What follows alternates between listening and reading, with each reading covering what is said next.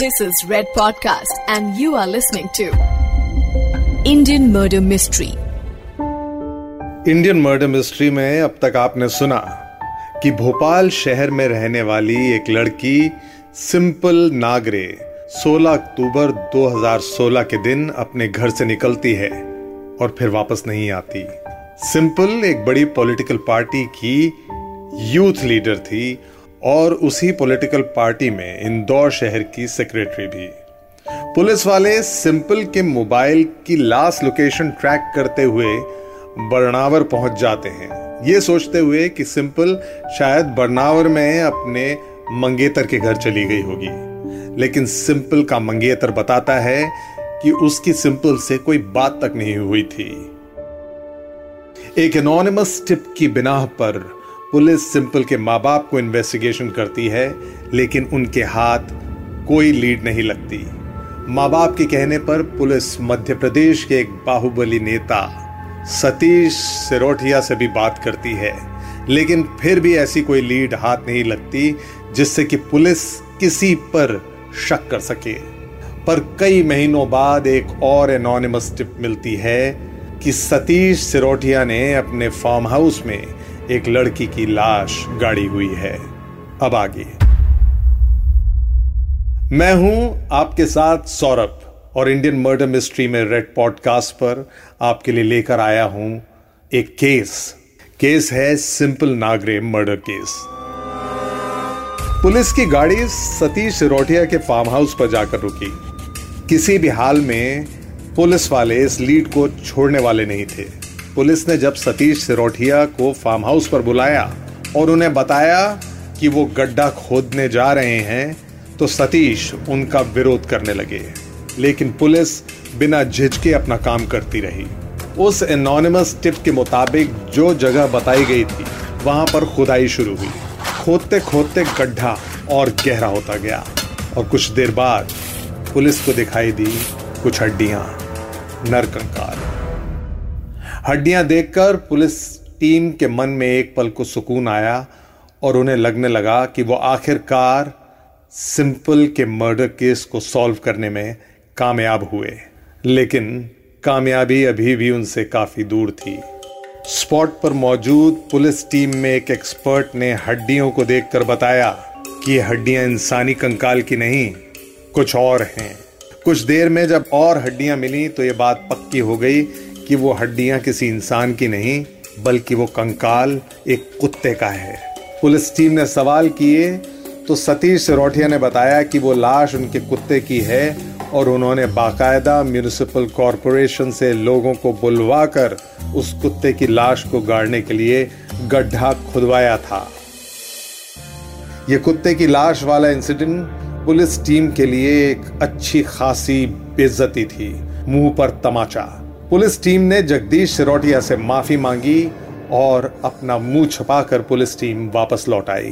Case वहीं का वहीं, जहाँ से शुरू किया था, बिल्कुल वहीं आकर रुक गया। तीन लोग सस्पेक्ट्स थे, सिंपल का मंगेतर, सिंपल के पेरेंट्स और सतीश सिरोटिया। लेकिन कोई सबूत पुलिस के हाथ नहीं लगा। पुलिस को यह तक कंफर्म नहीं था कि सिंपल सिर्फ़ गायब हुई है या फिर उसे मार दिया गया है। ना कोई लाश सामने आई और ना उसके मरने का कोई सबूत मिला। दोस्तों, हमें पुलिस के काम के बारे में आमतौर पर उतनी ही जानकारी होती है जितना कि हम फ़िल्मों में, टीवी सीरियल्स में और एक हद तक न्यूज़ में देखते हैं। लेकिन पुलिस ऑपरेशंस कितने पेचीदा होते हैं, ये आप केसेस के बारे में जानकर समझ सकते हैं। अब इस केस को एक बार अपनी ज़िंदगी का केस समझिए। एक लड़की जो शायद आपकी दोस्त है, बेटी है या बहन है, वो अचानक एक दिन गायब हो जाती है और फिर उसका कुछ पता ठिकाना नहीं चलता। पुलिस एड़ी चोटी का ज़ोर लगाती है, लेकिन कोई सबूत नहीं मिलता, कोई सुराग नहीं मिलता। शक करने के लिए कोई शख्स ही नहीं मिलता। ऐसे हालातों में आपको लग सकता है कि सिंपल नागरे किसी लड़के के साथ भाग गई है। या फिर उसने एक नई ज़िंदगी अपना ली है, किसी और शहर में, किसी और नाम के साथ। कहने को तो कुछ भी हो सकता है, पर उम्मीद करते हैं आपकी लाइफ में इस तरह का कोई हादसा नहीं हुआ होगा। लेकिन दिमाग सवाल करता है कि आखिर आपकी ज़िंदगी में मौजूद वो शख्स गया तो आखिर गया कहाँ? पुलिस डिपार्टमेंट अब भी केस को यूँ ही छोड़ने को तैयार नहीं था। वो जानते थे कि कोई तो है जो उनसे झूठ कह रहा है, झूठ बोल रहा है। तीन सस्पेक्ट्स में से किसी एक ने तो उनसे झूठ कहा है। अब यह केस एक चैलेंज बन चुका था, जिसे पुलिस हर हाल में जीतना चाहती थी।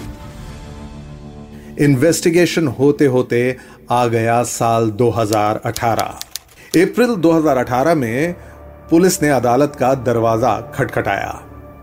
बियोस्ट यानी brain electrical oscillation signature test ये अगर साधारण शब्दों में कहूँ तो एक तरह का ब्रेन मैपिंग का टेस्ट है। दिमाग के कुछ हिस्से झूठ बोलते हैं और कुछ हिस्से सच बोलते हैं। इस सिद्धांत पर लाई डिटेक्टर टेस्ट भी काम करते हैं, जो आपने अक्सर न्यूज़ में और फ़िल्मों में सुना होगा। दिमाग एक पेचीदा चीज़ है, लेकिन टेक्नोलॉजी से दिमाग को समझने की कोशिश लगातार चलती रहती है।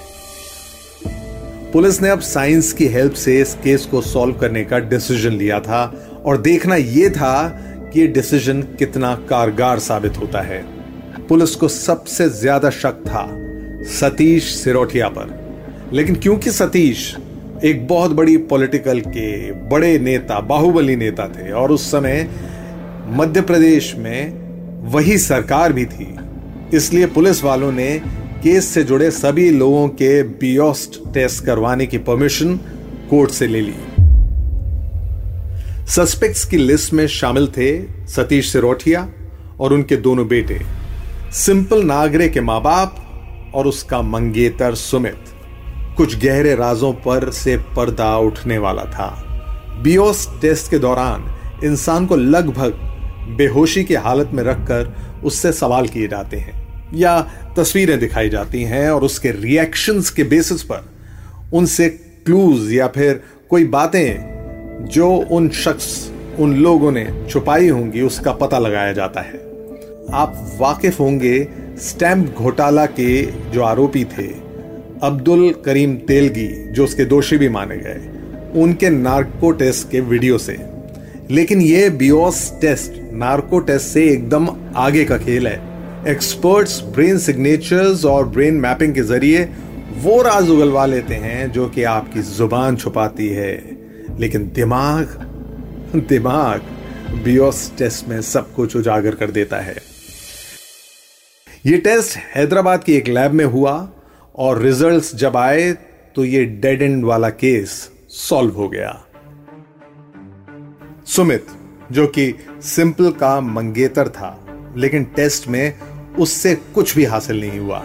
पता चला वो एकदम सच बोल रहा था। सिंपल के माँ बाप ये दोनों भी एकदम निर्दोष पाए गए। फिर बारी आई सतीश सिरोठिया और उनके दो बेटों की। और इन तीनों ने पुलिस को निराश नहीं किया। सिंपल की गुमशुदगी के बारे में सिरोटिया परिवार जानता था और पुलिस से उन्होंने काफ़ी चीज़ें भी छुपाई थी। लेकिन कोर्ट में टेस्ट रिज़ल्ट एडमिसिबल नहीं थे। ये टेस्ट बेहोशी की हालत में किया गया था और इस टेस्ट के बिना पर पुलिस इन्वेस्टिगेशन तो कर सकती थी। लेकिन उन्हें, यानी दोषियों को गिरफ़्तार नहीं कर सकती थी। मगर एविडेंस ढूँढने में वक्त नहीं लगा, बिल्कुल भी नहीं लगा। टेस्ट रिजल्ट्स में पुलिस को मालूम हुआ कि सिंपल जहाँ गई थी, वहाँ से वो कभी वापस ही नहीं आई। वो मर चुकी थी और उसके कातिल थे सतीश सिरोठिया और उसके बेटे। कहानी ये थी कि पैंसठ साल के सतीश सिरोठिया 22 साल की सिंपल नागरे को अपना दिल दे बैठे।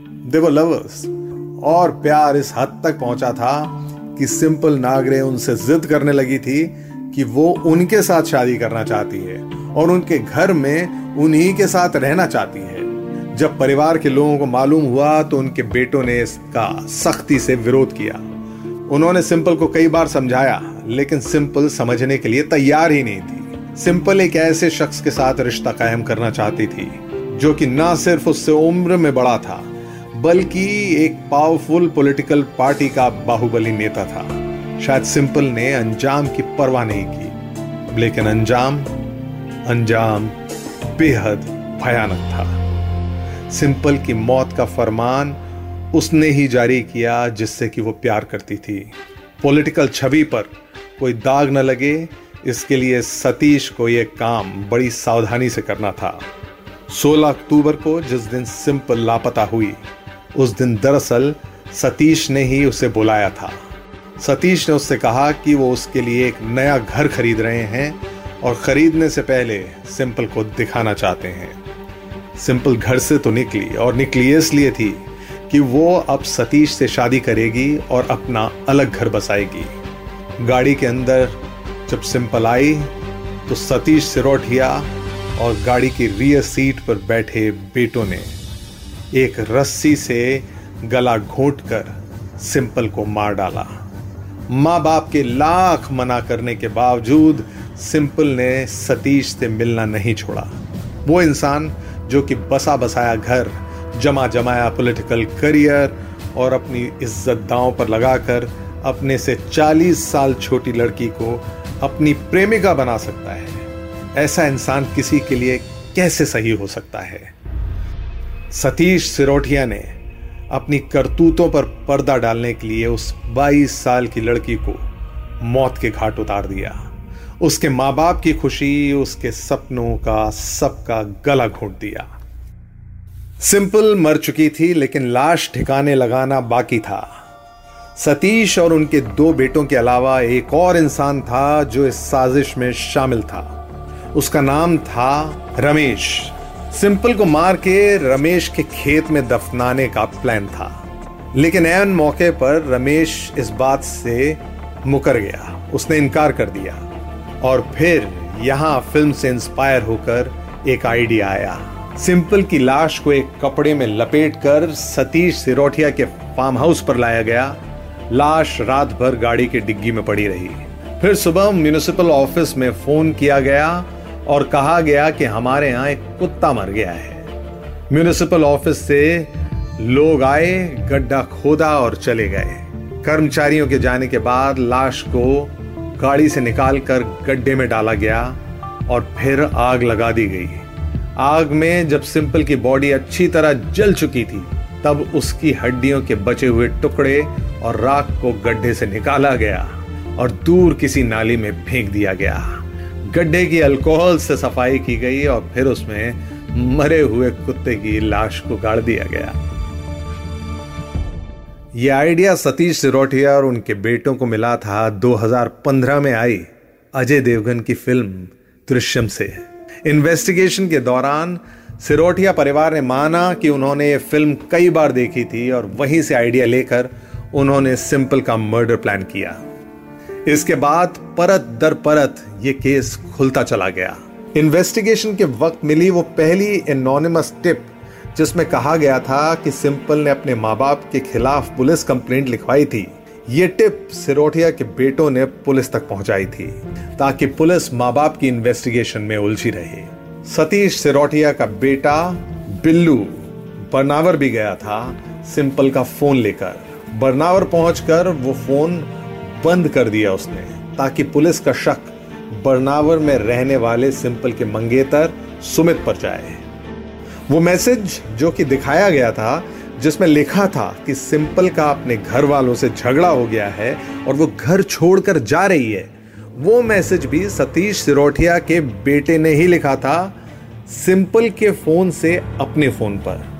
लेकिन कातिल बहुत शातिर थे और ये जानते थे कि सिंपल और सतीश के रिश्ते की बात कहीं ना कहीं से ज़रूर उठेगी, कहीं ना कहीं से ज़रूर बाहर आएगी। इसलिए सिरोठिया परिवार ने शक की सुई हटाने और पुलिस वालों की बेइज्जती करने का एक कंबाइंड प्लान बनाया। वो कुत्ते की लाश वाला ड्रामा इसलिए रचा गया, वो चाहते थे कि गड्ढा खोदा जाए। वो चाहते थे कि उसमें से कुत्ते की लाश निकले और इसलिए उन्होंने खुद ये जानकारी अनोनिमसली पुलिस तक पहुंचाई थी। अगर इंदौर पुलिस ने बियोस टेस्ट नहीं करवाया होता तो शायद सिंपल और उसके परिवार को कभी इंसाफ नहीं मिलता। माँ बाप भी केस लड़ रहे थे अपने लेवल पर। हाई कोर्ट में भी अर्जी दी थी उन्होंने, लेकिन नेता पर आरोप लगाने का प्रेशर झेलते हुए, अपनी बेजती होने के बावजूद इंदौर के डीआईजी हरि नारायण की टीम ने एक अनोखी मिसाल कायम की पूरी दुनिया के लिए। इस केस का एसेंस निचोड़ है कि गुनहगार को सजा ज़रूर मिलती है और ये डर सभी मुजरिमों में होना चाहिए। मैं हूँ सौरभ, आपके साथ इंडियन मर्डर मिस्ट्री में आप सुन रहे हैं रेड पॉडकास्ट आपके लिए एक से एक केसेस चुन के आपके सामने लाते रहेंगे। You were listening to Red Podcast Indian Murder Mystery. Written by Dhruv Law. Audio design by Aryan Pandey. Creative Director Saurabh Brahmer. Send your feedback and suggestions right to us at podcast at redfm.in.